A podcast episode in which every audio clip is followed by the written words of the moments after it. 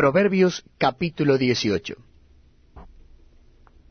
Su deseo busca el que se desvía, y se entremete en todo negocio. No toma placer el necio en la inteligencia, sino en que su corazón se descubra. Cuando viene el impío, viene también el menosprecio, y con el deshonrador la afrenta. Aguas profundas son las palabras de la boca del hombre, y arroyo que rebosa la fuente de la sabiduría.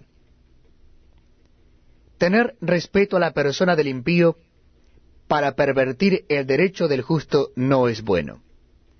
Los labios del necio traen contienda, y su boca los azotes llama. La boca del necio es quebrantamiento para sí, y sus labios son lazos para su alma. Las palabras del chismoso son como bocados suaves, y penetran hasta las entrañas. También el que es negligente en su trabajo es hermano del hombre disipador. Torre fuerte es el nombre de Jehová. A él correrá el justo y será levantado. Las riquezas del rico son su ciudad fortificada, y como un muro alto en su imaginación. Antes del quebrantamiento se eleva el corazón del hombre, y antes de la honra es el abatimiento. Al que responde palabra antes de oír, le es fatuidad y oprobio. El ánimo del hombre soportará su enfermedad, mas ¿quién soportará al ánimo angustiado? El corazón del entendido adquiere sabiduría, y el oído de los sabios busca la ciencia. La dádiva del hombre le ensancha el camino, y le lleva delante de los grandes.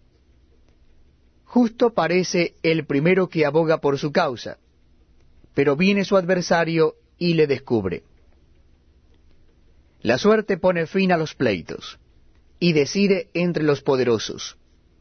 El hermano ofendido es más tenaz que una ciudad fuerte y las contiendas de los hermanos son como cerrojos de alcázar. Del fruto de la boca del hombre se llenará su vientre, se saciará del producto de sus labios.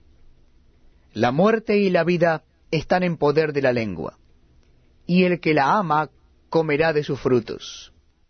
El que haya esposa halla el bien, y alcanza la benevolencia de Jehová. El pobre habla con ruegos